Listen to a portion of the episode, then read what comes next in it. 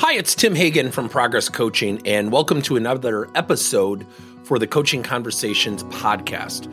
Now, we are on Stitcher, we are on iTunes, and multiple different channels. Please check us out. Now, one of the things that you'll get out of our podcast episodes is a lot of content, a lot of strategy. It's not fluff, it's not concept, yet we really want you to engage with the content and let us know your feedback.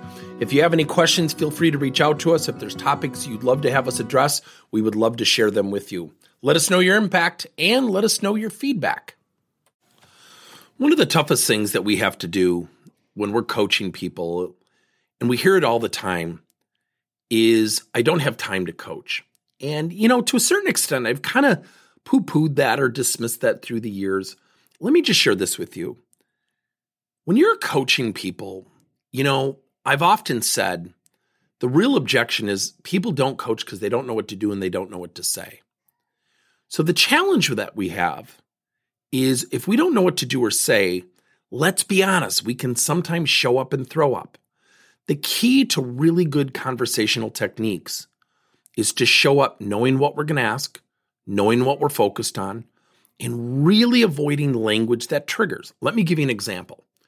Bob, you're really doing a great job, but where I'm really frustrated, that is much different than, you know what, Bob? Here are the three areas that I think you do extremely well, and I think about you raising your game in the following, so that becomes one of your strengths. Wouldn't you react to number two more favorably? See, what we tend to do is we tend to not think about what we're going to do or say, or how we're going to say it, or what language might trigger somebody. We tend to show up and throw up. The problem with that is conversations have an impact. Now, the first example I gave you, Bob's not going to walk away and say, I don't like the way he said it, but you know what? He's right. No, he's going to focus on the way I said it, and he's going to go tell three other people.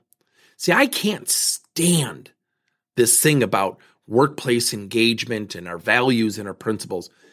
The way you drive organizational engagement and values and principles is one conversation at a time. And we tend to show up and throw up. We do it all the time.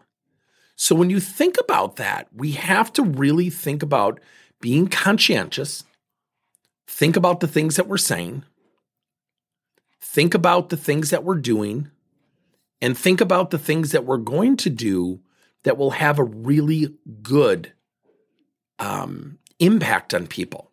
We tend to show up and throw up. We do it all the time. So again, when you're focusing on people's strengths, the Gallup organization reports they engage 8 times more. Yet we still call people into the office and say, what? Come into my office. What's the employee's first response? It's usually, uh-oh, what did I do wrong? I've been saying that for 29 years. People still have the same impression, which illustrates we are not developing the requisite conversational skills that we need to. Language matters. Our behavior matters. Our emotional level matters. Our avoidance of trigger words matter.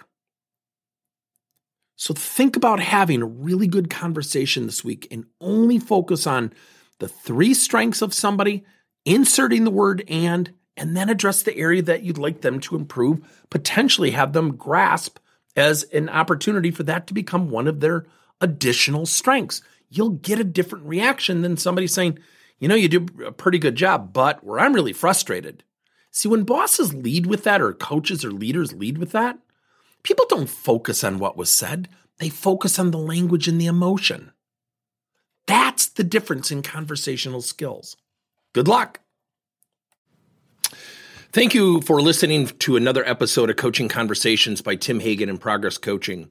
Now, our company is always coming out with new and innovative solutions to help leaders coach their employees. And recently, we just created a new service called Coach to You, where leaders can pick and choose topics and assign 7 to 21-day programs for employees to learn and, more importantly, apply actions and then reflect and share what they're going to do going forward as a result of the learning. It's called Coach to You. We're literally bringing coaching to your employees. If you're intrigued, we'll have a link in each one of our episodes where you can get more information. And again, thank you so much for listening to another episode.